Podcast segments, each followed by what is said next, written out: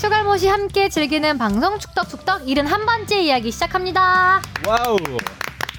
안녕하십니까, 주영민입니다.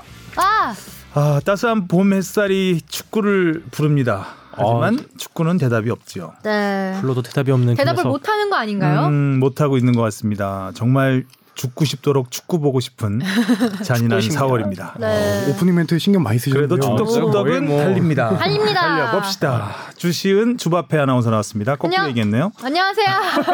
주시은 주바페 아나운서. 본명이 주바페가 돼버렸네. 아, 어감이 너무 좋아요. 바페가. 주시은입니다. 네, 요즘 주배우라고 불리는. 네. 어, 아 그런가요? 한번 방송이 나갔나요? 모르겠어요. 아이고. 근데 그거 본인도 나갔는지 안 나갔는지 네. 모르는. 그거 나가면 근데 아, 이렇게 알려주시면 아, 나갔구나 하고 있습니다. 또 뭐 제보가 들어오니까. 음. 빡빡한 스케줄을 보내고 계신데 오늘도 지각이죠? 네. 네. 상습 지각생이에요. 이거 우도치 않은 지각이에요. 지각비 받아야 됩니다. 이거 저희 프로축구단에서도 지각비 이거 크게 받지 않습니까? 네, 모르겠고요. 네. 제가 너무 열변을 토했네요. 듣는 게 아니라는 점 우리 네? 청취자 그쵸. 여러분들은 잘 아실 거라 믿습니다. 뭐야, 우리만 나쁜 사람 된 거 우리만 모르는 사람 된 거잖아요. 데, 댓글에 아. 모르는데 달릴 것 같은데. 네. 자, 박진영 뽕 작가 나왔습니다.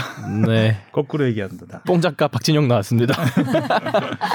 비디오 모그 잘 봤어요. 지난번에 벨라루스 마네킹 아, 벨라루스 재밌게 마네킹. 봤어요. 아주 엔딩이 멋졌어요. 아, 그걸로 댓글이 많이 달렸죠. 어, 발리슛 하는 장면에서 딱 스틸을 잡고 그거를 발리슛을 하면 하는 게 이제 시옷자 모양이잖아요. 네. 그래서 그거를 이제 투표 도장처럼 만들어가지고 음~ 그걸로 딱 디졸브를 하면서 투표합시다. 아, 그 끝내더라고요. 그, 그 인터넷 밈이라고 하죠. 축구 커뮤니티에 그게 옛날에 제라드 선수가 약간 헛발질하는 게 대표적으로 아~ 한번 돌아갔고 그게 축구 장면을 보다 보니까 어 이거 약간 하면 어울리겠다 싶어서 딱 했더니 아우 댓글 반응이 좋더라고. 이게 조회수도 조회수지만 댓글에 약간, 약간 뭐 약발았네 이런 댓글 음, 달리면은 센스 만점. 기분이 좋아요. 그래서 음. 최근에 좀 일부러 약발하는 편집을 많이 하려고 노력 중입니다. 그래서 제가 목에 파스 붙였네요. 파스는 잘못 잘못 잠을 잘못 잤나? 아 그렇구나. 아, 약하고 아 파스 약. 아. 일 열심히 해서 붙인 줄 알았네. 아 일도 열심히 하고 있어요. 아니, 하도 목 뻣뻣하게 세우고 다녀서 그런 거 아니에요? 아 요새 좀 제가 조회수가 잘 나가거든요. 음, 좀 어, 목이 힘들어가고 아. 약 발고 이게 머리 흔들다가. 네, 그래서 붙였다는. 음, 목이 그러다 한번 큰 코 다칩니다. 네. 잠잠하게 있어야죠. 네, 그리고 우리 하성룡 기자. 네, 추갈못 하성룡입니다. 네. 요즘엔 뭐 축구를 안 하니까 네. 뭐 알든지 모르든지 다 추갈못이 돼가고 있는 것 같습니다. 네. 네. 하성룡 기자는 요즘 할 게 없어서 어떻게 해요? 축구도 안 하고 네. 사과할 것도 없어요. 그러니까요. 뭐 무슨 사과라도 하셔야 돼. 음. 아, 참 질문도 줄고, 네. 댓글도 줄고, 하트도 줄고, 하트도 줄고, 여러분 관심도 줄고. 음. 그러니까 정말 기상치제입니다. 연명하기가 힘들어요. 저희 축덕수덕도 네. 사실. 근데 이번에도 정말 고민을 많이 했습니다. 무슨 이야기를 해야 되는지. 음. 그리고 질문이 일요일까지 안 들어왔죠. 그래서 월요일, 일요일 밤에 늦게 들어왔어요. 아, 일요일 밤에 늦게 들어와서 그 질문으로 저희가 분량을 꽉꽉 늘려가지고 쭉쭉 네. 늘려가지고 아. 어. 오늘 질문은 하나당 전화 연결 한 개씩 해야 되는 거 아니에요? 오늘 주제는 네. 어, 체경사 따라잡기. 아, 아 그래. 오늘 영화 이야기를 좀 많이 할 것 같아요. 네. 아. 아니 지난번에 질문이었나 댓글이었나 콜라보 해달라는 얘기 있었잖아요. 아, 네, 우리가 꾸준히 뭐, 있었죠. 네, 매정하게 거부를 했더니 그럼 니네가 한번 해봐라고 이 주제를 던져주신 것 같아요. 아, 아 저격이었군요 이거. 어, 일단 뭐 댓글이 딱 두 개 올라와 있는데 네. 한 마디 해주시죠. 두 마디 해주셔야 되겠구나. 멘털의 일련인 서울 이렇게 읽는 건가요? 멘털 네. 에일리언 서울이었죠 그때. 에일리언 아, 인 멘털 서울. 에일리언인 서울. 네. 네. 에일리언인 서울. 음. 손흥민과 군대 축구 끝내주는 평생 경험이 되겠네요. 이천수 선수가 직접 전력 강화 팀장에 대해 설명해주는 축덕숙덕 역시 정보력과 섭외력이 최고네요. 이번 주도 야. 잘 들었습니다. 감사합니다. 실장. 음. 아, 여기도 팀장. 아, 팀장. 자꾸 좌천을 시키죠. 예민합니다. 어, 어. 그러네. 이천수 실장 예민합니다. 어, 전력강화 팀장으로 강등시켜주신. 아, 이분도 팀장님을 알고 아, 계셨나봐요. 음. 저희가 소소하게 아주 좋은 섭외들을. 네, 아, 전력강화 네. 실장님 모셨죠. 어 그리고 보기 드물게 유튜브에 음. 댓글이 달렸어요. 너무 실명 같은 닉네임. 김옥자님이. 어, 옥자. 아, 옥자 재밌죠. 네. 음. K리그 빨리 개막했으면 좋겠어요. 그립습니다라고 하셨어요. 그렇습니다. 아, 참. 네.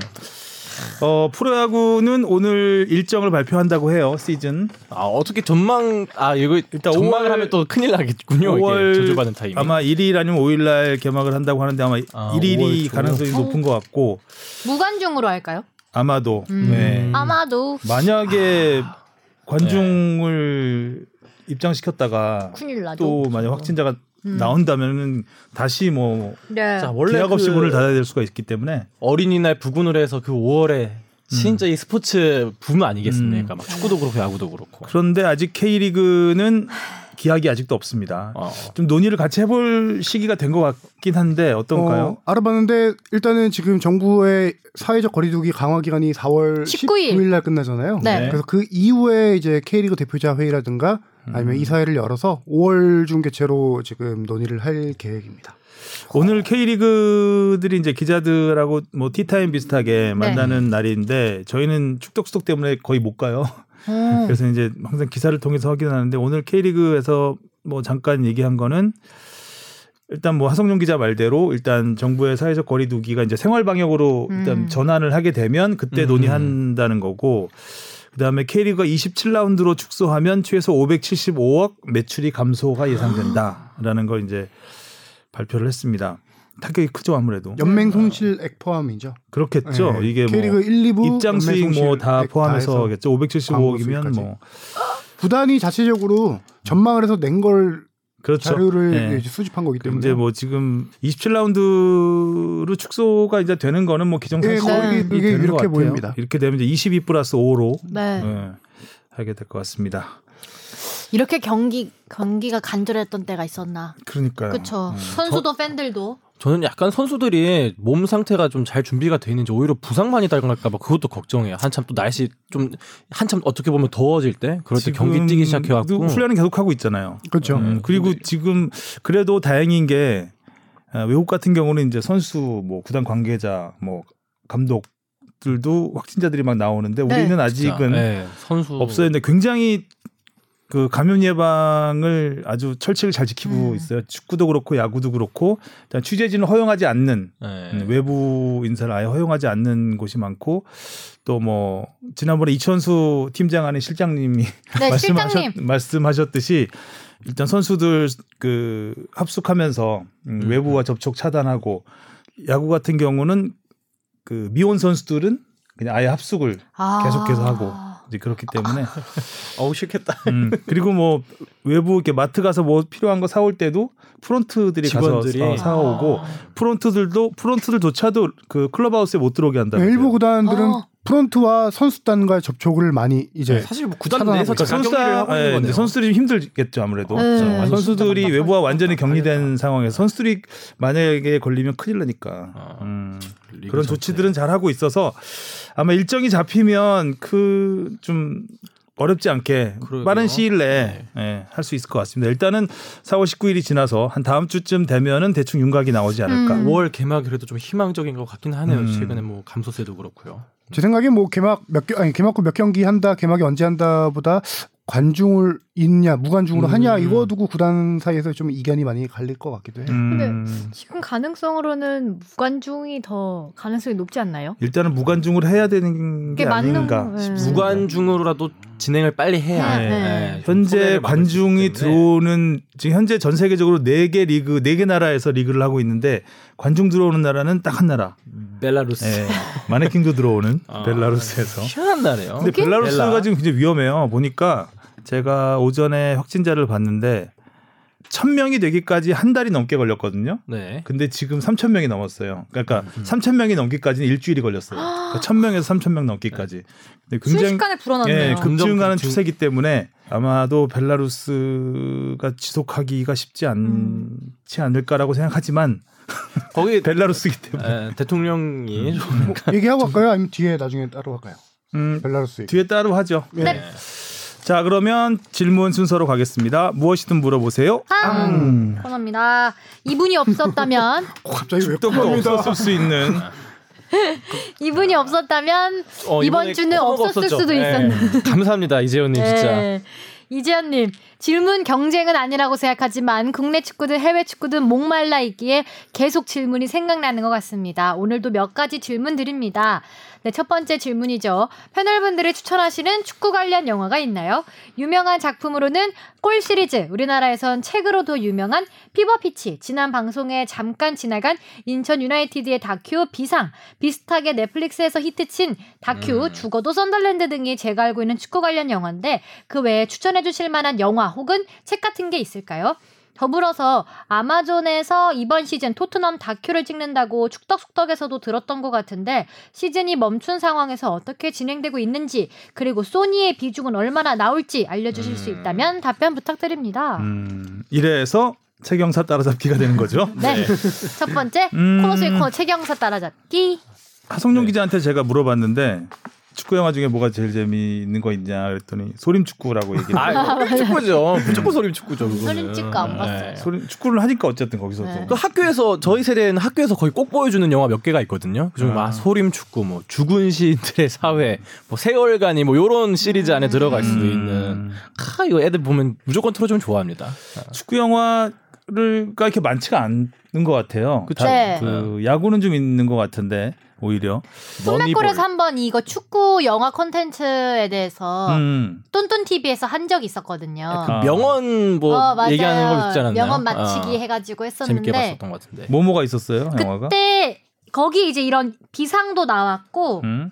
그 그때 성재 선배가 유일 유일하게라고 해야 되나 성 배성재 아나운서가 이건 정말 재밌다고 음. 아, 말한 게 있었어요. 음. 그게 댐드 유나이티드였습니다. 댐드 데미 갓댐 갓댐 토무커 감독의 영화 댐드 유나이티드. 댐드가 어떤 댐드죠? 저 처음 들어본. 어, 나도 처음 들어봤는데 네. 내용을 속이 왠지 잠시만요. 왠지 갓댐 할 때 데미일 것 같은 느낌이 듭니다. 설마 그 이겁니다.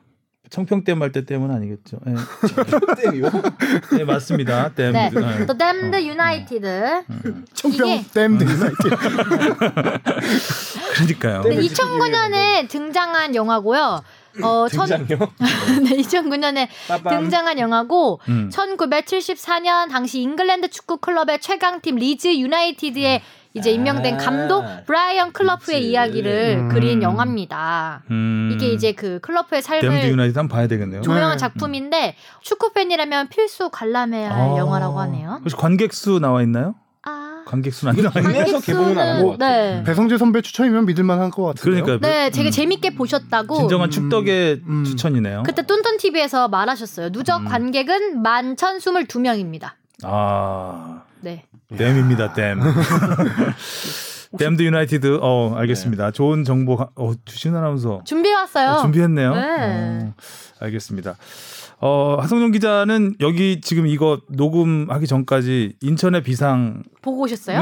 예전에 봤다고 했는데 기억, 시... 기억이 잘 안 아~ 난다면서 오늘 다시 보더라고요. 아~ 한 십몇 년 인천 관람. 이천육 년 개봉한 네. 영화 다큐멘터리예요. 그래서 이천오 년 인천의 한 시즌 이야기를 풀로 담은 영화인데 제가 대학생 때 봤으니까 그 영화 개봉하고 직후에 바로 봤던 것 같아요.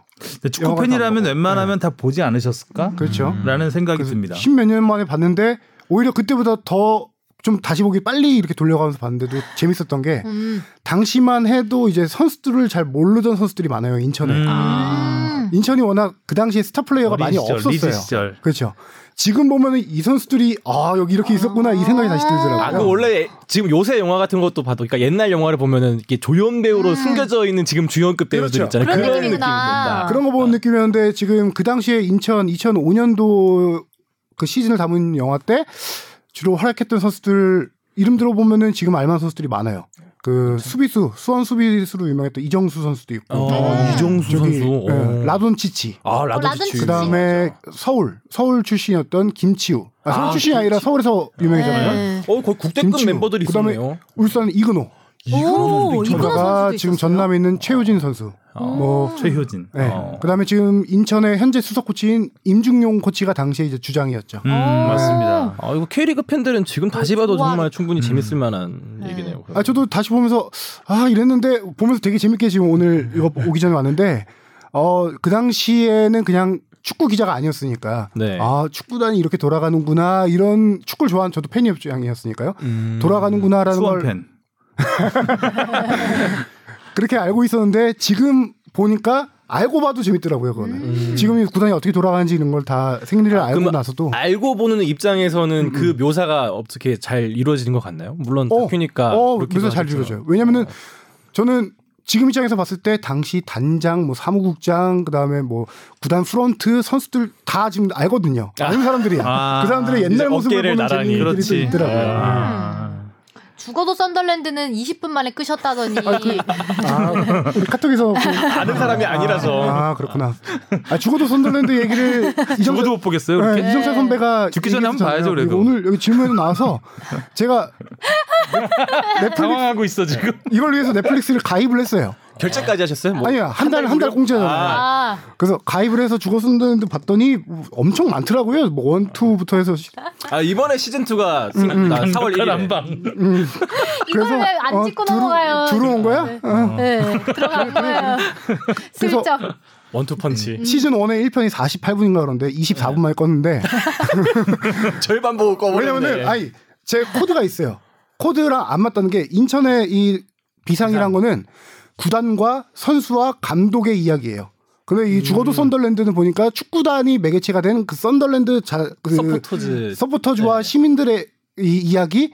저는 약간 그 뭐 이거를 스포츠를 경제 뭐 이런 거 정치 이런 거에 결합시키는 건 별로 안 좋아하거든요. 음. 그런 약간 제가 안 맞는 코드더라고요. 음. 이정찬 선배랑 어. 말이 좀 빨라진 것 같아. 어. 코드가 안 맞는 걸로. 어. 나는 정찬 선배 코드 안 맞아. 아 그래서 그때 식사 자리마다 항상 따로 하시는 것 같더라고요. 제가 봤을 때. 어. 아니에요. 원팀 리더십 안 읽는다니까. 주시은 아나운서가 준비를 참 많이 했네. 네. 그럼요. 아, 총알, 총알 또 있죠? 어, 어, 다 쓴 것 같은데 오직 하성룡 선배만 노리고 온 총알이었는데. 자 그래서 비상 얘기를 좀 더 제가 본 얘기를 좀 해보면은 어, 인천 구단이 창단된 두 번째 시즌이었어. 창단 후 이제 창단 두 번째 시즌이에요. 어. 그 이천사 년에 첫 시즌을 보냈을 때 거의 최하위권이었어요.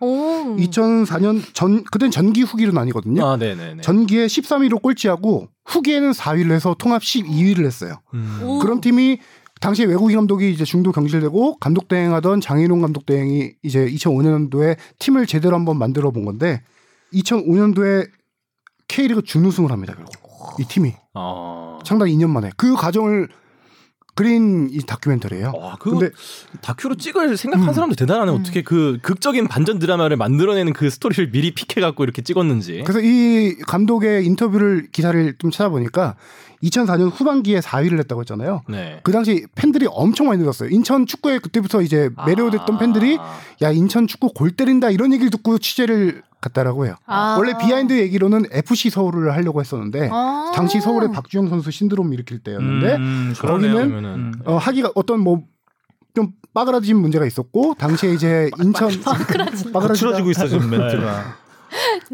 댐부터 음, 이상해지고 있어. 네. 인천을 왔는데 인천은 이제 장혜령 감독부터 해서 모든 걸 다 공개한다. 오케이 돼가지고 취재를 했다는 거예요. 아.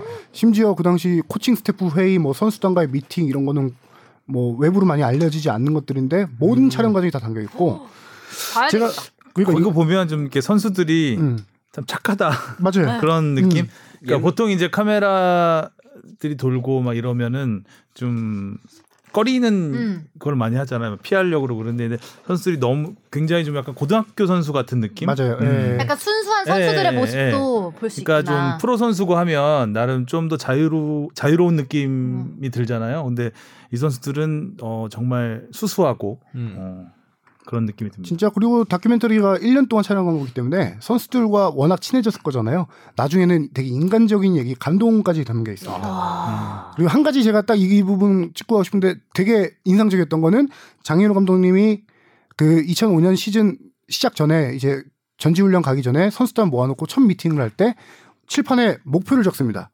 이전 시즌에 십이 위 한 팀인데 우리의 목표는 플레이오프다. 음. 근데 그중에서도 전기는 칠 승 삼 무 이 패가 목표다라고 밝혔어요. 칠 승 삼 무 이 패면 상당히 성적이 좋은 거잖아요. 선수단 코칭 스태프 다 약간 뻥지는 듯한 표정이었어요. 음. 그게 다 영상에 담겨 있는데 음. 실질적으로 전기에 칠 승 삼 무 이 패를 해서 이 등을 합니다. 와. 네, 그런 스토리예요. 역시 말하는 대로네요. 음. 그렇죠. 음. 그때 강원에 클럽하우스 갔을 때도 그런 거 되게 많이 적혀 있다고 하지 않았었나요? 예, 뭔가 어, 명언이란 명언은 계단마다 다 붙어있던데요. 한 계단 올라갈 때마다 비상을 네. 봤구나. 비상을 네. 봤어. 그래서 이건 거를... 인천 팬 아니라 K리그 팬이라면 충분히 공감하고 네. 재밌게 음. 볼 수 있을 만한 다큐멘터리라고 생각합니다. 그때가 이제 인천의 전성기 음... 마지막 처음이자 마지막 전성기라고 봐야 되겠죠. 그렇게 말하면은 그 이천수 아니, 실장님이 그 준우승한 게 K리그로만 따지면 준우승한 게 최고 성적은 맞아요 인천은. 음. 근데 그 이후에도 플레이오프 진출 한 적도 있고. 상위권 한 사, 오 위 한 적도 있는 것 같아요. 그 이후에 아, 네. 이천구 년 뭐 십삼 년 이 정도에 음. 두 번 정도 있던 것 같더라고요. 인천 최근에는 그냥 비상에 걸려 있잖아요. 네. 네. 옛날에 비상을 했고 우리가 지난주에 이천수 실장한테 이제 비상하라고 얘기를 네. 했어요. 음. 음. 우리 실장님 음. 아, 계속 반복하시네요. 실장님, 실장님 실장님 아니고 또 있나요 얘기? 비상 어, 비상 얘기는 이제 끝 네. 그래요? 끝, 음. 끝? 비상 끝. 저도 어. 여기서 칠 건 다 친 것 같습니다. 자 이제 여기까지 할까요? 자. 최단 시간. 네. 아, 저도 이제 영화 얘기를 하나 하려고 준비를 했는데 음. 제가 본 거는 베른의 기적이란 영화예요. 어 그것도 뚠뚠 티비에 나왔었어요. 네. 어 음. 이거는 스위스 월드컵 천구백오십사 년 스위스 월드컵 결승전 음. 서독과 헝가리의 음. 경기를 배경으로 한 영화입니다. 어, 이천사 년에 개봉했고요. 관중은 이천칠백팔십육 명. 네이버 평점은 팔 점 영일. 명, 네. 명, 근데 뭐 당시 영화를 아신 시청자에서 이렇게 소개하나요? 모르겠어요. 따라하신 느낌이다. 어, 좀 공격하신 거예요. 아니요, 그렇진 않고요. 모르겠습니다. 특용사를 잘 안 들어서 어쨌든 그냥 따라잡아 보려고. 에, 저는 이 영화를 이제. 극장에서 본 건 아니고 이 관중 중에 한 명은 아니 관객 중에 한 명은 아니고 아 제가 하도 축구 관중 얘기하다 보니까 영화 영화 관중이라고 얘기했어. 관객이라고 하죠. 저는 집에서 이제 브이오디로 봤는데 축구 영화 뭐 없나 찾아보다가 이제 베른의 기적이라는 게 있어서 네. 어 베른의 기적은 굉장히 뭐 축구 팬들 사이에서는 유명한 그 사건이거든요. 그 당시 서독이 이 차 세계 대전 이후에 첫 번째 우승. 음. 그러니까 우승 네 번 했죠, 독일이. 네 번 한 거 같, 네 번 맞을 거예요. 근데 첫 번째 우승. 사과해야 할 수도 있을 것 같은데. 사과하죠, 뭐. 대답 안 해. 왜 말하셨어요? 왜 말하셨어요? 네 번, 네 번 네 번 갑니다, 저는 네 번. 네. 틀리면 연대 사과해야 돼서. 음. 근데 이 영화는 이제 축구 영화라기보다는 좀 따뜻한 가족 영화입니다. 어, 내용 대충 말씀드리면, 그러니까 이 차 대전 이후에 러시아 포로 수용소에 있던 아빠가 음. 십이 년 만에 폐허가 된 고향으로 돌아옵니다. 그리고 이제 아들은 열한 살 아들인데 축구를 굉장히 좋아해요. 음. 그리고 동네에 축구, 프로축구 선수가 있어서 자기가 태어나서부터 아빠가 없었잖아요. 십일 년 동안, 십이 년 만에 왔으니까 아빠가. 그래서 열한 살 소년이 이제 동네에서 이제 축구하는 그 사람을 아빠처럼 되게 좋아하고 음. 축구에 굉장히 빠져 있는데 십이 년 만에 돌아온 아빠와 서먹서먹 할 수밖에 없죠. 그리고 아빠는 이미 사회에서 십이 년 동안 단절이 돼 있었기 때문에 어, 사회에 적응하는 것도 힘들고 음. 또 가족들과도 어, 아들도 이제 처음 보는 거니까 해서 가족 그 사랑에 그 목말라 있는 가족들이잖아요.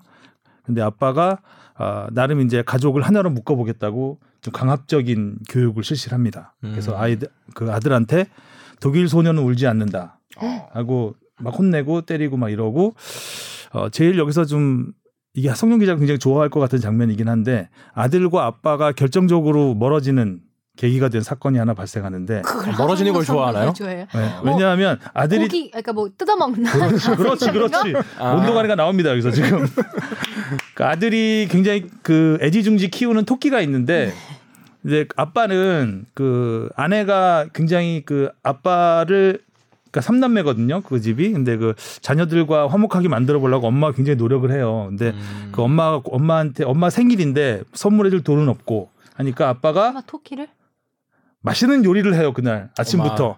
설마 요리를 해서 딱 너무 맛있게 먹어요. 아들도 맛있게 먹어. 근데 나중에 보니 토끼가 없어졌어. 토끼가 사라졌다.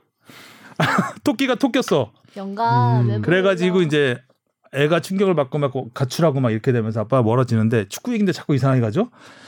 근데 아빠 그 그때 이제 서독이 하나씩 하나씩 올라갑니다. 스위스 월드컵에서. 그러더니 그 이 아이가 아빠처럼 따랐던 그 선수가 국가대표에 뽑혀서 계속해서 오. 골을 넣고 잘하고 있는 거예요. 음. 그래가지고 아, 아빠가 아들한테 뭘 차, 뭔가를 지금 보상을 해줘야 되잖아요. 토끼를 아, 다시 아, 토끼를 살릴 수는 없고 어? 뱉을 수도 없잖아요. 토끼를 다시. 그래서 그 아들을 데리고 그 신부님한테 차를 빌려서 독일에서 결승전이 열리는 베른까지 와. 차를 몰고 갑니다. 아. 아침 일찍 출발해요. 출발해가지고 차를 타고 갈 수 있는 것도 좋다. 네. 유럽은 가는 거잖아요. 네. 그래서 그 경기장에 전반전이 끝날 때 도착을 합니다. 음. 그래가지고 아들의 손을 잡고 들어가서 보고 그 결국 그 아빠처럼 따랐던 그 선수가 골을 넣고 이 경기가 정말 명승부였거든요. 음. 그러니까 이 대 영으로 지다가 삼 대 이로 역전승을 하는 그런 아. 경기였어요. 그리고 당대, 당시 헝가리가 세계 최강팀이었고 사 년 동안 단 일 패도 없었던 아. 팀이었습니다. 헝가리가. 사 년 동안 네. 일 패도 없었다. 다음 주에 사과하라면 사과할게요. 제가. 몇 년도라고 했죠? 천구백오십사 년. 우리나라가 헝가리한테 패했던. 그렇죠. 그, 그 경기입니다. 네. 그래서 제가 아. 여기서 영화 얘기 간단하게 해드리고 음. 이 스위스 월드컵에 대해서 좀 조사를 해봤는데 분량 빼기 위해서 스위스 월드컵이 정말 희한했던 대회였습니다.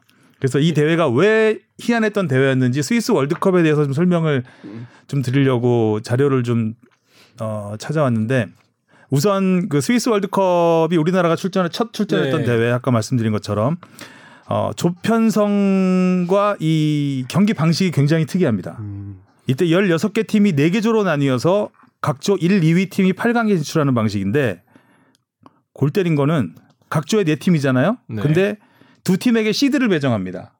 오. 근데 시드를 당시는 뭐 피파 랭킹 이런 게 없기 때문에 추첨으로 해요.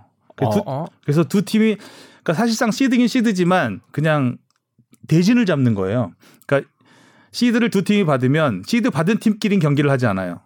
시드를 안 받은 안 받은 팀하고만 경기를 해요. 그러니까 두 음. 경기라는 거죠. 어 그러면 안 받은 팀은 세 경, 아, 두 경기만 아, 해요. 두 경기 아 대진을 어. 아, 잡기. 안 받은 두 팀하고만 아. 하는 거예요. 시드 받은 팀이 두 경기만 해요. 두 경기만 해서 팔 강 진출 팀을 가립니다. 네. 그리고 동률이 나오면 골득실도 골득실 이런 것도 안 따졌어요 그때는. 시드 우선? 승패 아니요 시드 우선도 아니고 플레이오프를 해요. 어? 그래서 한 경기를 더 치르 더 치르게 돼요. 네. 그러니까 좀 약간 지금으로선 상상, 상상을 할 수 없는 그런 제도, 어, 조별리그 제도를 했었고 또 재미있는 거는 팔 강에 올라가면 각조 일 위 팀끼리 경기를 해요. 아, 음. 강자는 강자끼리, 네. 강강 양양 이 위 팀끼리 어. 하고 그것도 좀 굉장히 어, 특이한 경우죠. 그래서 차라리 무리하게 조 일 위를 하기보다 그러니까요. 조 이 위가 돼서 음. 다른 조 이 위하고 붙는 게 낫다는 낫겠다. 판단이 되잖아요. 이거를 실행한 팀이 서독입니다. 아. 아. 당시 조편성이 어떻게 됐었냐면 헝가리, 서독, 터키, 우리나라. 음. 어. 당시 헝가리와 서독이 아, 시드를 받죠. 네. 그래서 우리나라는 헝가리와 터키. 아, 죄송합니다. 헝가리와 터키가 시드를 받죠. 그래서 아. 헝가리와 터키하고만 붙은 겁니다. 우리나라는. 네. 네. 네. 당연히 뭐 완전히 박살이 났죠. 예. 음. 구 대 영 그렇게. 네, 헝가리 구 대 영. 네, 우리나라가 헝가리한테 구 대 영으로 졌고 음. 터키한테 칠 대 영으로 졌습니다. 음. 지금으로선 상상하기 힘든 스코어. 아, 아, 여기서 제가 써놨네요. 당시 헝가리가 천구백오십이 년 헬싱키 올림픽 금메달 팀입니다. 음. 와우. 당시 푸스카스 상으로 유명한 푸스카스가 있었고요. 음. 오, 푸스카스. 네. 그리고 콕시스라는 스타 플레이어도 푸스카스요. 있었습니다. 그리고 천구백오십 년부터 사 년째 무패 행진을 달리고 있었던 거 맞습니다. 어, 일 차전에서 자가 팩트 착. 서독. 어, 이렇게 뿌듯하지? 어, 그래서 서독이 어떤 식으로 했냐면 일 차전에서 터키를 사 대 일로 꺾습니다. 서독이. 음. 근데 헝가리를 만나잖아요. 근데 헝가리하고 빡세게 붙어 가지고 전력 소모를 다 한 다음에 팔 강 가서 그 막 팔 강 가서 지칠 수가 있잖아요. 그래서 아예 우리는 조 이 위로 가자. 음. 결정을 내리고 대신 헝가리를 작살내자. 음. 굉장히 거칠게 합니다. 이때 푸스카스가 다쳐요. 어. 음. 그러니까 보면 스위스 월드컵 자체가 그냥 영화예요. 어. 그러니까 서독이 작전을 짠 거죠. 굉장히 거칠게 해서 상대를 음. 완전 진을 빼놓고 네. 우리가 나중에 버리고. 만나더라도 그때는 해볼 수 있게 만들어 놓는 거죠. 근데 이진급을 출전을 시켜가지고 푸스카, 푸스카스를 그냥 완전 새로운 전략이에요. 예, 예전에 우리나라가 마라도나 잡듯이 음. 잡은 겁니다. 그래서 팔 대 삼으로 완패를 합니다. 서독이. 음. 그래서 헝가리는 조 일 위가 됐지만 거친 수비에 완전히 지금 진 빠지고, 예, 진이 빠지고. 올라가고. 이후에 헝가리가 굉장히 험난한 그 일정 그 험난한 그 길을 걷게 됩니다. 팔 강전이 이른바 베른의 전투라고 불리는 이것도 굉장히 유명한 경기인데 헝가리와 브라질의 경기예요. 오. 당시는 그러니까 브라 다, 그 브라질이 지금은 뭐 헝가리보다 한 수 있지만 당시엔 헝가리가 한 수 위였다는 그런 상황이었는데 오. 이날 비가 억수같이 내립니다. 음. 경기장은 당연히 진흙탕이 됐겠죠. 음. 브라질 당연히 거친 수비 그리고 일단 선수비 후 역수비죠 뭐 음. 굉장히 거칠게 몰아붙입니다.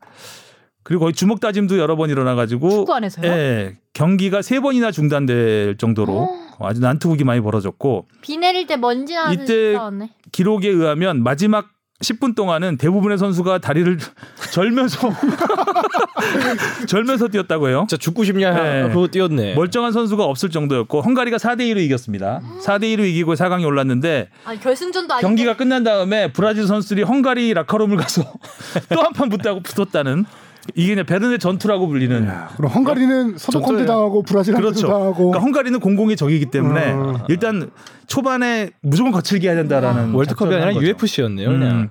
그래서 이게 역대 월드컵 최악의 난투극으로 어. 지금 불리는 베르네 전투입니다. 전투보다는 개싸움이 네. 올르는 것 같기도 하고.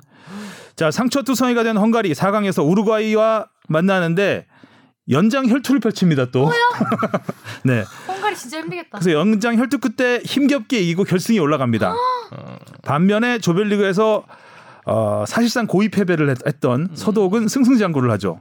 팔 강에서 한 수 아래인 유고슬라비아를 이 대 영으로 가볍게 누르고 준결승에서는 오스트리아를 육 대 일로 꺾고 결승에 올라갑니다. 음. 그리고 다시 헝가리와 만나죠. 음. 다시 헝가리는 이제 조별리, 조별리그 때 헝가리가 아닌 거죠. 그야말로 이제 헝그리한 헝가, 네. 헝가리가 된 거죠. 선수 입장할 때 절면서 이기는 거 아니에요? 다리 절면서 엎혀서 찍자. 근데 이제 헝가리 입장에서도 마지막이기 때문에 모든 걸 다 던져야 되잖아요. 그래서 부상에서 완쾌되지 않은 푸스카스를 선발로 내서 올 수밖에 없는 상황이 됩니다. 안 쓰겠습니까? 해리케인이 챔피언스리그 결승에 나온 거하고 비슷한 거죠. 음. 해리케인이 몸이 다 네. 낫지 않았는데도 음. 정말 이 한 경기만 하면 되니까 음. 그 한 방을 믿은 거죠. 근데 푸스카스는 이미 푸스카스가 아니었죠. 음. 그래서 서독은 푸스카스보다는 다른 애들을 막습니다. 이, 이 상황이 아까 말했던 베르네 기적 영화에 고스란히 남겨서 나와요. 음. 그 작전 그 감독이 음. 작전 짜는데 푸스카스 막을 필요 없어라는 얘기를 합니다. 베르네 기적 설명하시려고 이 얘기 어. 이렇게 돌아오셨는데 어. 먼 길을 돌아왔습니다. 얼마 안 남았습니다 이제. 신명호는 막지 말라고. 그렇죠. 신명호가 된 거죠.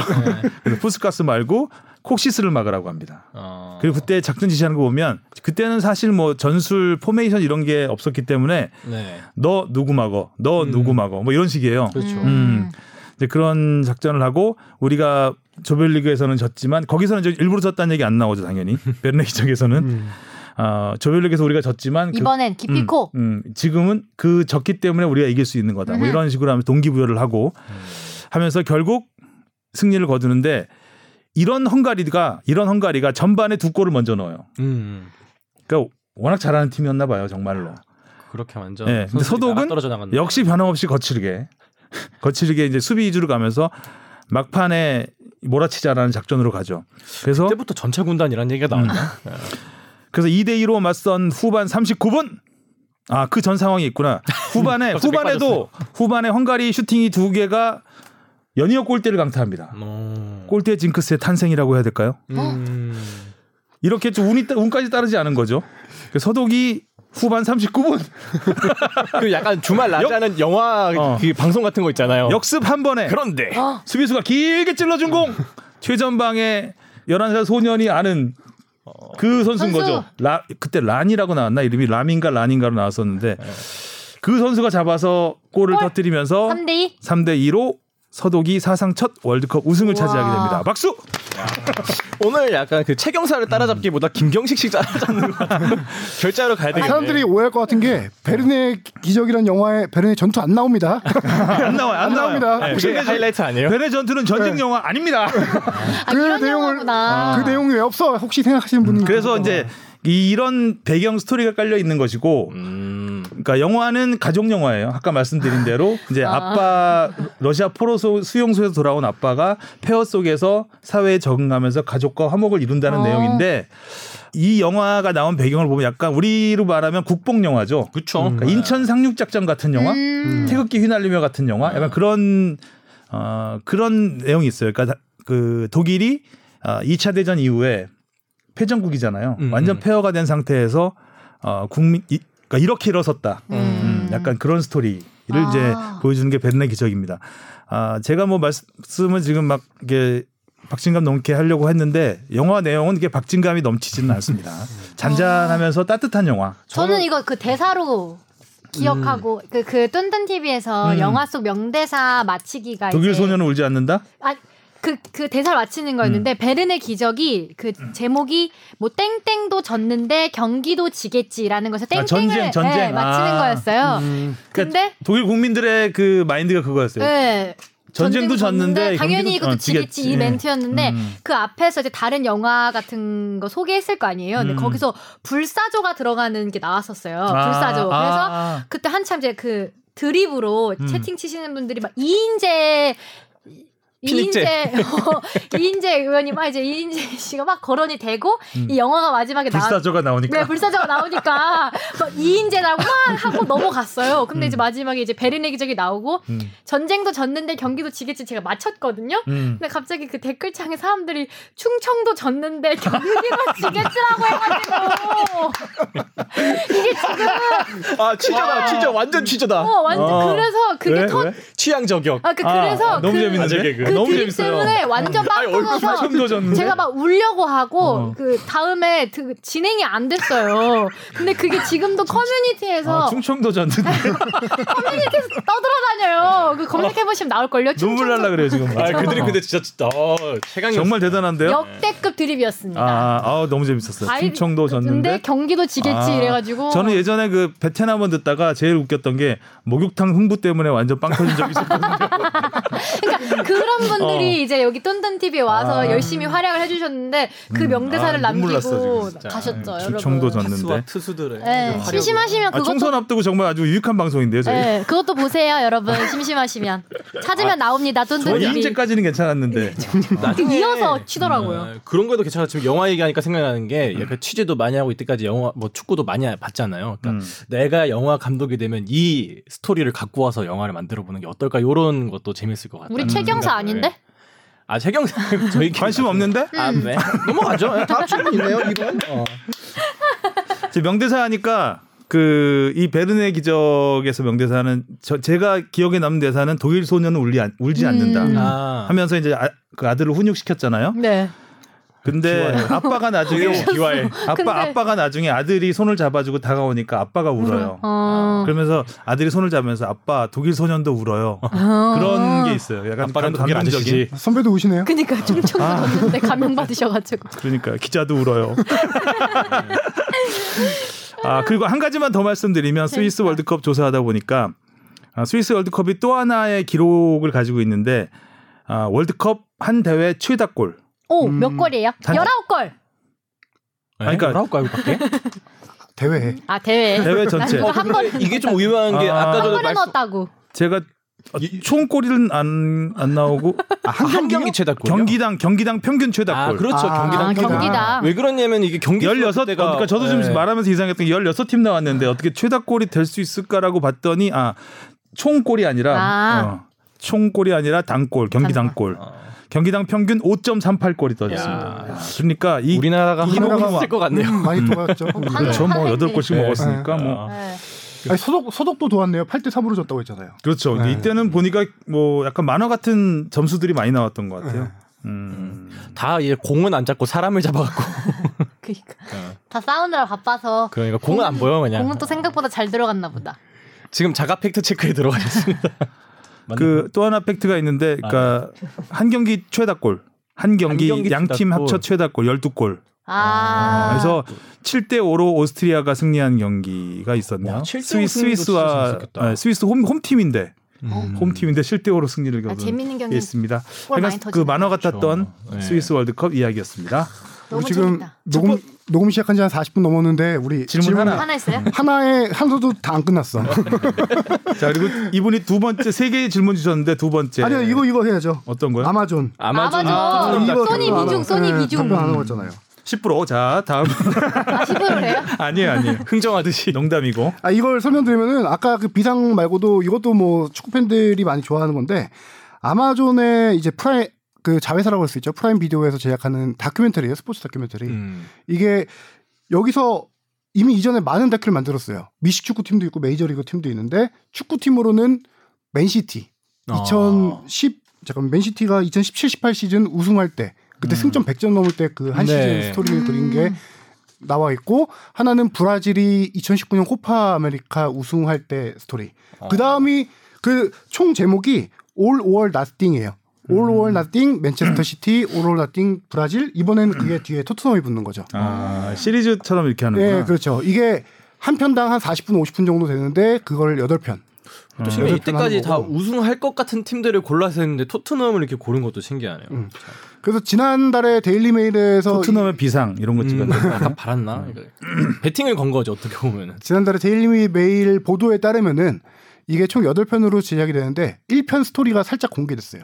음, 음, 음, 음. 포체티노 감독에서 무리뉴 감독으로 바... 그게 하루 만에 결정된 거거든요. 그 음. 하루의 과정을 일 편에서 그린대요. 음. 아, 아, 감독이 저도, 바뀌는 과정을. 저도 그거 듣고 아~ 쉽게 듣게 네. 포체티노 감독 얘기가 적어도 한 일, 이 화까지는 갈 줄 알았더니 그걸 그냥 일 화부터 바로 무리뉴로 체제로 바뀌는 거예요. 네, 그래서 포체에서 아~ 무리뉴로 넘어간 이십사 시간이 일 편에 그려지고 아~ 거기에 이제 총 여덟 편으로 제작되는 것 중에 해리케인과 손흥민의 부상 소식이 좀 많이 다뤄지는데 손흥민 선수가 한국에서 수술하고 돌아가서 영국에서 이 주간 자가격리 하잖아요. 그 과정에서도 뭐 촬영을 한 게 좀 있대요. 어. 그런 모습도 좀 공개될 거라고 하고 제 생각에는 손흥민 선수가 토트넘에서 비중이 크니까 많은 제일 많이 나오지 않을까요? 한국 팬들이 기대하겠다. 네.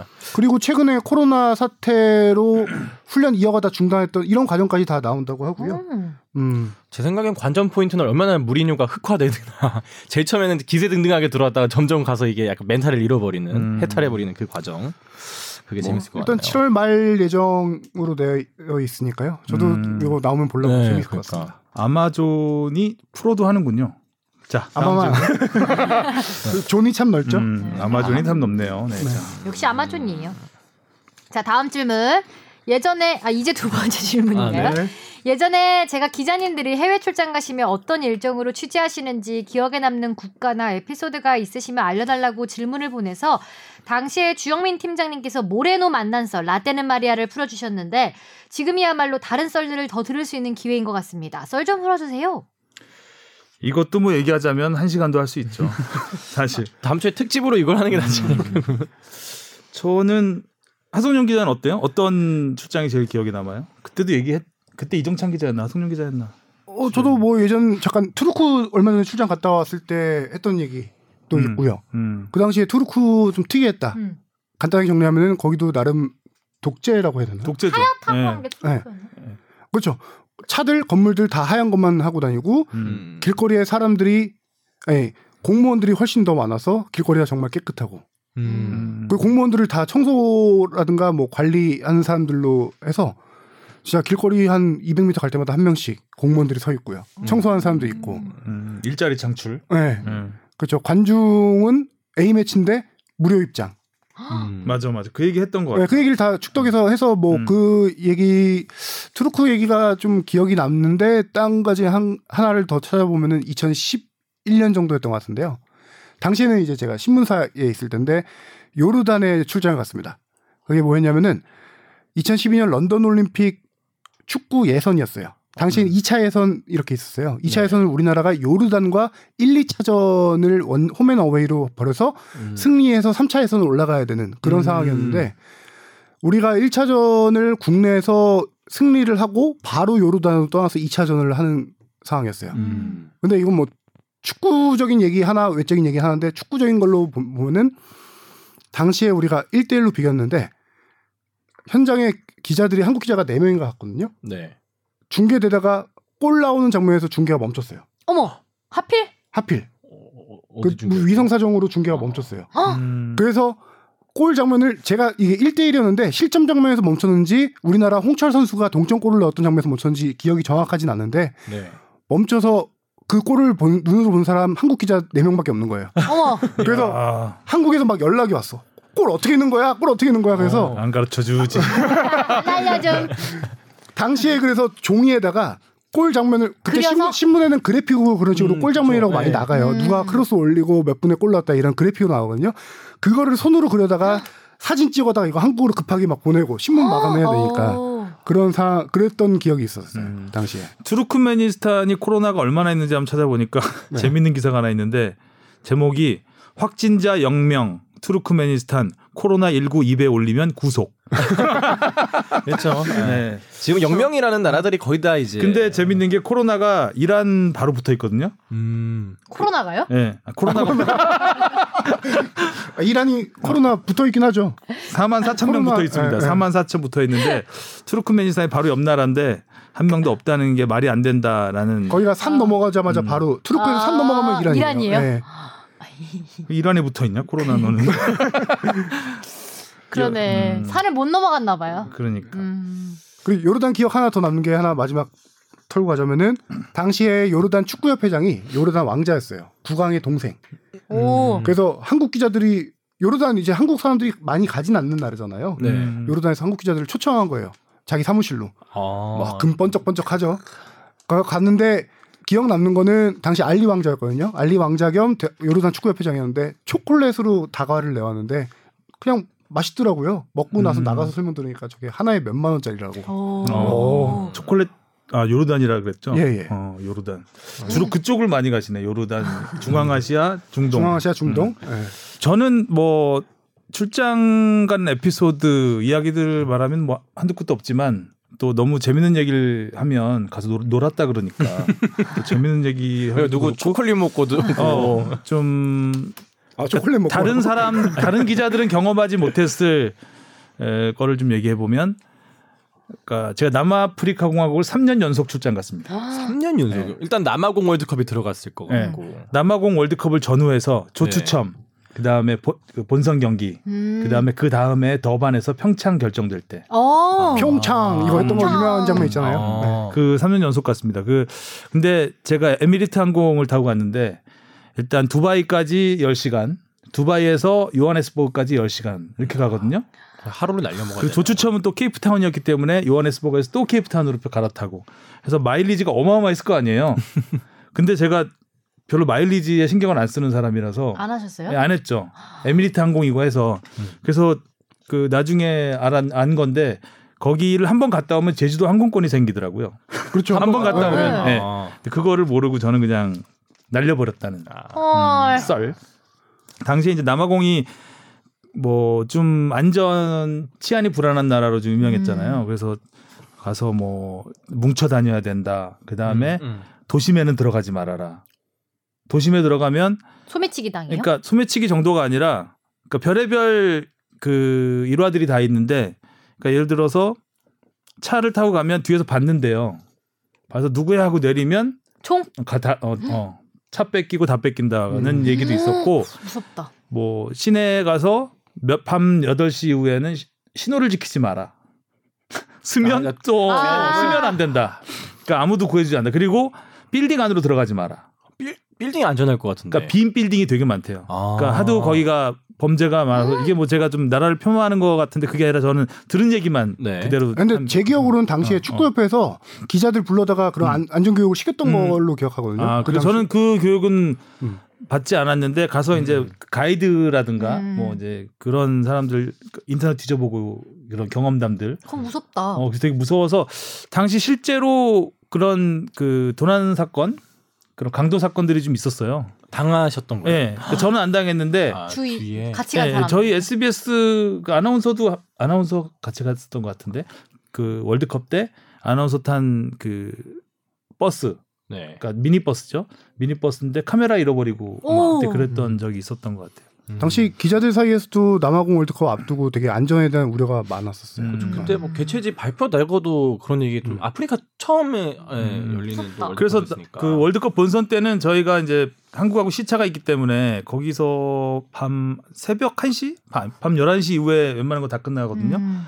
그러니까 저는 그때 아침 방송을 했으니까 되게 늦게 끝났었고, 음. 그 따로따로 집에 가면 위험하니까. 사람들이 다 모여가지고 기다려요. 다 마지막 방송 끝날 때까지. 음. 그러니까 차가 한 봉고차가 한 세 번 정도 움직이거든요. 그 시간을 정해서 그러니까 그때 그, 그때 시간이 돼야지 다 모여서 버스가 떠나는 음. 이제 그런 시스템이 있었고, 숙소도 이제 좀 안전한 곳을 잡아야 되니까 그냥 호텔 이런 데는 좀 위험하다고 음. 그때 그래서 호텔이 위험해요? 음, 위험하다는 말도 있었어요. 음.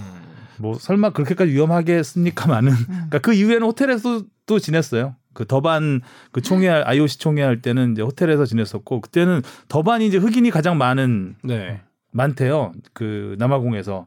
그래서 범죄율도 높고 그렇다고 음. 뭐 그런 얘기도 있었는데 저는 더반도 더반에서는 오히려 그 남아공 월드컵 때보다 더반이 이제 치안이 좀 덜 신경 쓸 거 아니에요. 한 도시에서만 하니까. 음. 그랬는데 뭐 저는 별로 그 치안에 대한 한, 그러니까 두 번을 가다 보니까 거기에 대해서 좀 오. 무감각해지고 밤에도 이제 바닷가로 나가게 되고 막 이러더라고요. 마지막 취재가 됐어. 약간 좀 느슨해졌어요. 처음에는 굉장히 긴장을 했다가 다 사람 사는 곳인데 뭐 라는 생각으로 어, 했던 다녔는데 뭐 크게 문제는 없었던 것 같아요. 다행이네요. 음. 진짜. 그렇습니다. 저의 출장 이야기는 뭐 이 정도로만 하고 또 재밌었던 얘기도 있긴 해요. 저 호주 가서 낚시하러 다니고 뭐. 뭐 좋은 시절은 다 누구에게 누구에게나 네, 있는 거니까요. 네. 네. 일할 땐 일하고 지금은 일밖에 할 수가 없습니다. 출장 가면. 네.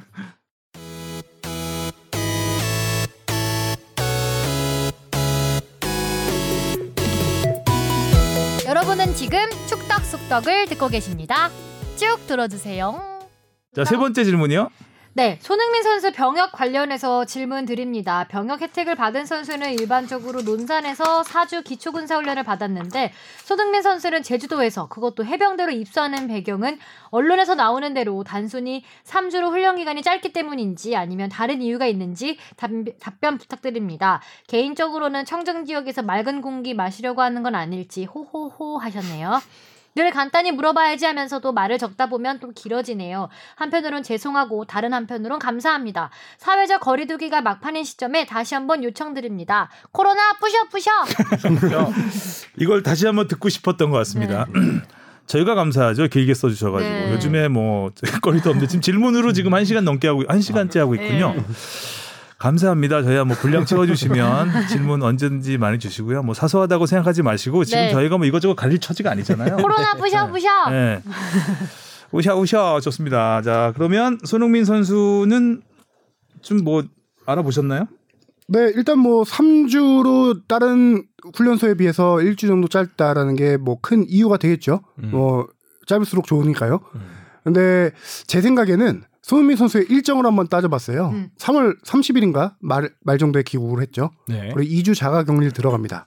그럼 자가격리가 사월 십일에 풀리고 사월 이십일 입소를 하게 되면은 오월 팔일날 퇴소를 합니다. 음. 그 주말 빼고 하니까요. 금요일 월요일날 들어가서 금요일날 퇴소를 어. 합니다. 이런 일정을 따져봤을 때 네. 그리고 나서 그 다음 주 정도에 영국으로 출국을 할 거예요. 그리고 팀에 합류해서 시즌 재개되면은 뭐 하겠죠. 그런 일정을 미리 생각을 하고 맞춰본 것 같아요. 음. 어디에 들어갈 수 있을까? 일정을 선택할 수 있으니까 여러 가지 육군, 뭐 사 주짜리 육군이든 뭐 삼 주짜리 해병대든 여러 가지 이렇게 후보를 두고 내 일정에 맞는 걸 선택했다라는 생각이 들어요. 저는. 음. 음. 끝? 네, 끝. 네. 아, 길게 깔끔하다. 길게 얘기 가고 있었는데. 어... 더 하면 눈빛이 좀 그렇더라고요. 에, 아닙니다. 저 질문에 충실히 답변해야 돼요. 아니 지금. 제가 앞, 앞에 보고 있는 줄 알았죠. 옆에 시계 보시는 거 다 봤어요. 음. 알겠습니다. 질문을 상당히 오랫동안 저희가 이제 다뤄드렸는데 앞으로 이런 식으로 할까 봐요. 네. 저희가 사실 뭐 축구 이야기가 많지 않기 때문에 네. 소소한 이야기만 있고 해서 하성룡 기자하고도 우리 다음 주 뭘 해야 되냐, 음. 뭘 하지, 아 이건 너무 약한데 막 이런 얘기하고 있었는데 오늘 굉장히 즐겁게 어, 영화를 확 던져주시니까 그냥 앙 물어가지고 거의 기상을 몇 번이나 했는지. 네, 아. 알겠습니다. 그래서 진지했다. 삼 번 답변도 하성룡 기자가 좀 길게 해줄 줄 알았는데 아주 짧게. 네. 아 하나 더 할까요? 준비 아니 딴 게 아니라 손흥민 선수가 과연 훈련소 가서 있나요? 네. 훈련소 가서 훈련 제대로 받을 수 있을까라는 우려가 많더라고요. 네. 네. 맞아요. 제 생각에 크게 우려하지 않아도 될 게 손흥민 선수의 원래 리그가 정상적으로 진행됐다고 하더라도 복귀할 시기입니다. 이 당시가 음. 아, 네. 훈련소 들어갈 시기가 사월 이십일 뭐 이후 말 그렇죠. 정도가 네. 원래대로 하면은 팔 골절됐을 때 이 개월 정도가 이제 팔 잘 붙는 제대로 붙어서 다시 활동할 수 있는 시기거든요. 지금 딱 이월 십육일인가 골절돼서 수술하고 이 개월 딱 지난 시점이에요. 음. 경기 뛸 정도 네, 이제 훈련소 가서도 충분히 할 수 있을 거죠. 음. 네. 근데 진짜 같이 들어가는 동기들은 아, 평생 두고 두고 말할 수 있겠네요. 음, 라떼는 말이야, 말하면서. 아, 이게 저는 비공개에 익소돼서 좀 아쉬워요. 그 머리 싹 밀고 이 충성아이가 하고 있는 그 자세를. 근데 만약에 공개했으면 정말 네. 감염 예방에 네. 좀 어떻게 보면 좀 위험한 상황이 올 수 있는 거죠. 사진은 올라오겠죠? 몇 장. 아니, 소속사에서 협조 요청을 했어요. 소속사에서는 코로나 때문에 네, 일단 음. 하고 국제적으로도 외국에서도 관심이 많더라고요. 그러니까. 외국에서 뭐 손흥민 군대 간다 해서 제목이 손흥민 가스실 들어간다예요. 한국, 외국에서 보면 얼마나 신기하겠어요. 생각 얘기하는 거죠. 그러니까 어. 한국에서는 훈련 이렇게 하는데 하면서 한국 군인들 훈련받는 사진들을 막 붙여놓고. 더 선이었나? 더 선이었던 아. 것 같아요. 좀 약간 조금 약간 옐로우잖아요. 저희가 그러니까 좀 자극적인 제목을 달아서 어. 관심 많아요. 그리고 행군한다 이런 얘기도 어. 어. 손흥민 상명하복한다 이런 거. 어. 손흥민이 어, 팬들한테 그 오지 말아달라 자기 입소할 때 이런 어. 걸 뭐 페이스북에 올렸다 이런 기사도 영국에서 나고. 알겠습니다. 저희가 일단 뭐 질문 여기까지 하고요. 본론으로 저희가 본론으로 한 시간 본론으로 사실 준비했던 게 그 이적 이적 이적 관련 이야기들입니다. 저희 본론이 없는 방송 아니었나요?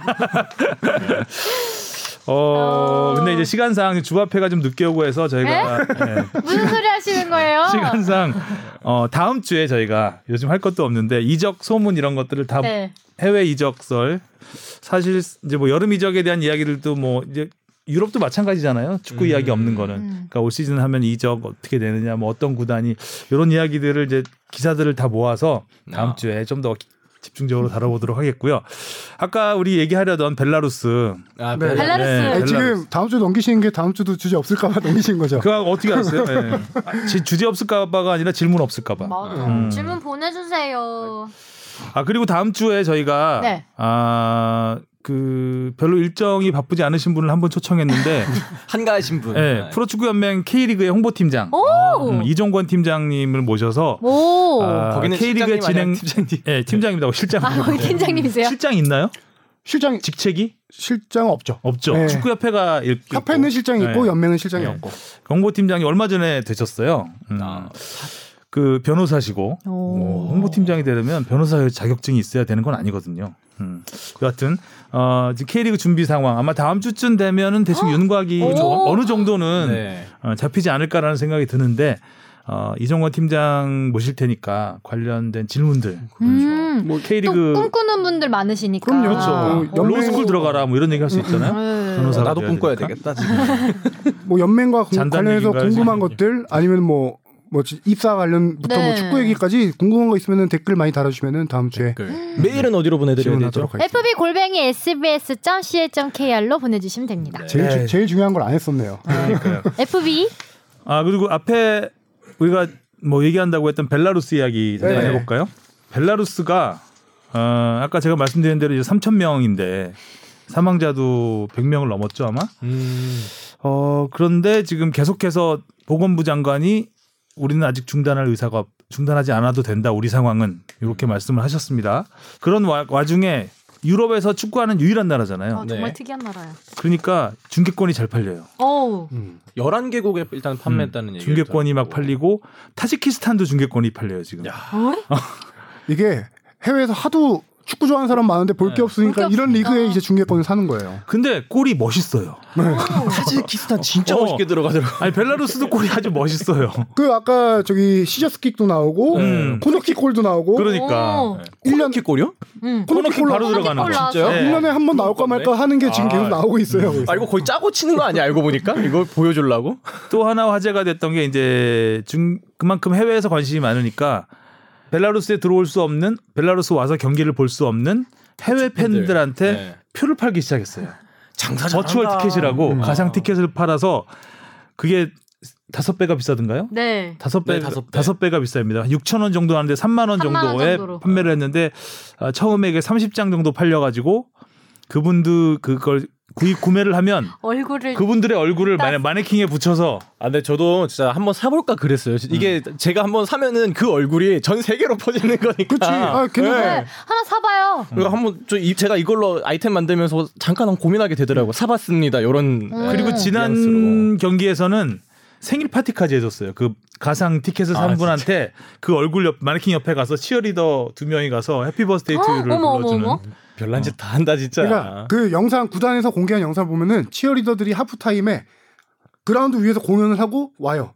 올라오더니 관중석으로 그중에 두 명이 올라가서 그 사진 옆에서 이 플래카드 같은 거 생일 축하한다 이런 거 들고 해피 버스데이 투 유 이거 노래를 불러줘요. 음. 마스코트랑. 아, 선수들은 같이. 좋아할까? 선수들도 근데 이제 일평생 못 받아버릴 이런 관심들의 세간의 그렇죠. 관심들을 다 받고 있으니까 걸리지만 않으면 열심히 해야 되겠다. 음, 걸리지만 않으면 해볼 만하다고 생각하겠죠. 음. 그러니까. 어. 처음에는 무섭다. 네. 이, 이 구단이 디나모 브레스트란 그룹 아, 그룹이래 구단이에요. 네. 근데 갈수록 발전하는 게 처음에는 그냥 가상 관중만 그렇게 했었잖아요. 음. 두 번. 이제 이 경기를 첫 번째 경기 때는 삼십몇 명이 그거를 샀어요. 네. 두 번째 경기는 오십몇 명, 오십여 명이 샀어요. 이 소문 난 거죠. 만난 집, 만난 집. 창조 경제, 창조 경제. 어, 그래서 이제 두 번째 때 이벤트가 음. 하나 업그레이드된 게 이제 생일 파티 그런 이벤트를 해줬고 한 가지는 음. 또 브이아이피석을 만들었어요. 브이아이피석은 따로 판매한 건 아닌데 이 팀 소속으로 유럽으로 다른 다른 유럽 리그 진출한 과거 이제 레전드나 이런 선수들의 얼굴을 앉혀서 마네킹을 붙여놓은 거죠. 그 선수 음. 얼굴들을.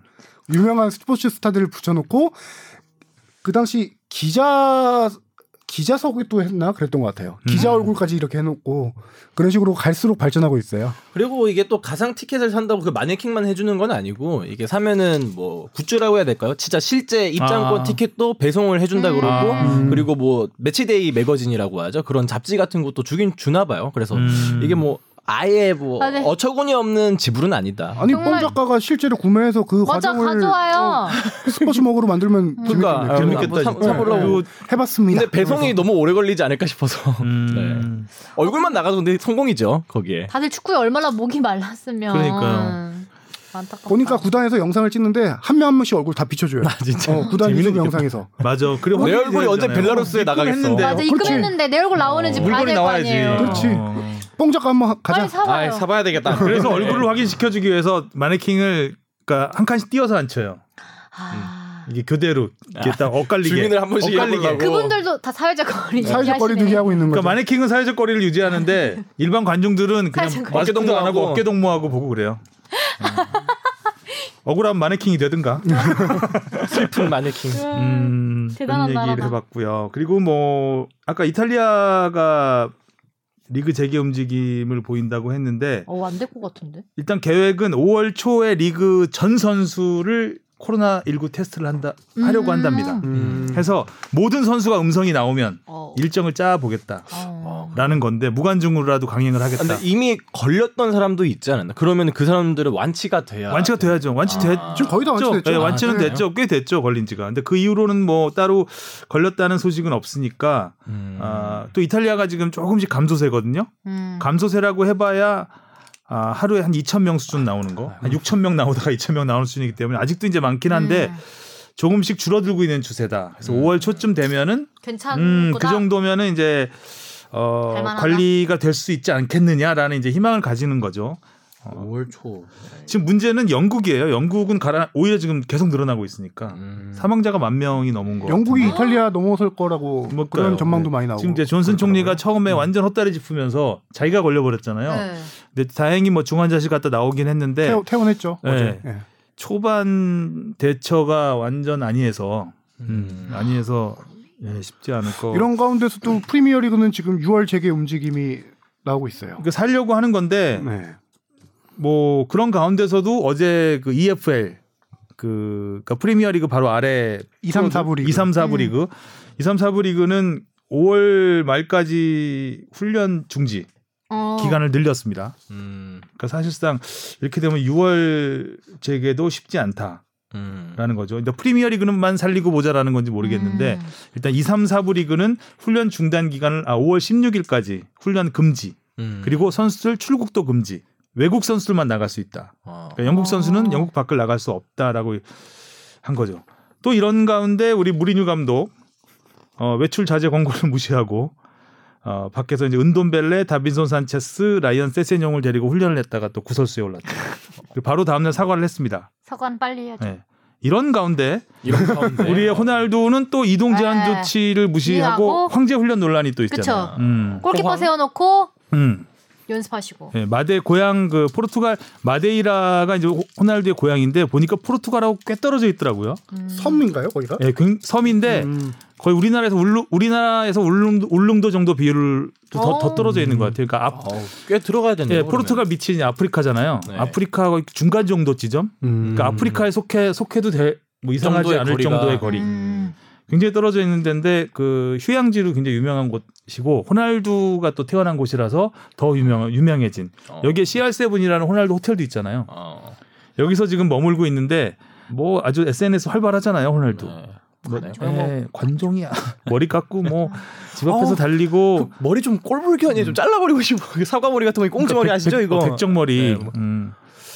어쨌든 뭐 씨디 나시오날이라는 프로팀, 그 현지 프로팀에서 그 경기장에서 홈구장에서 선수들 골키퍼 놓고 훈련을 했는데 호날두는 여기서 사실상 왕이에요.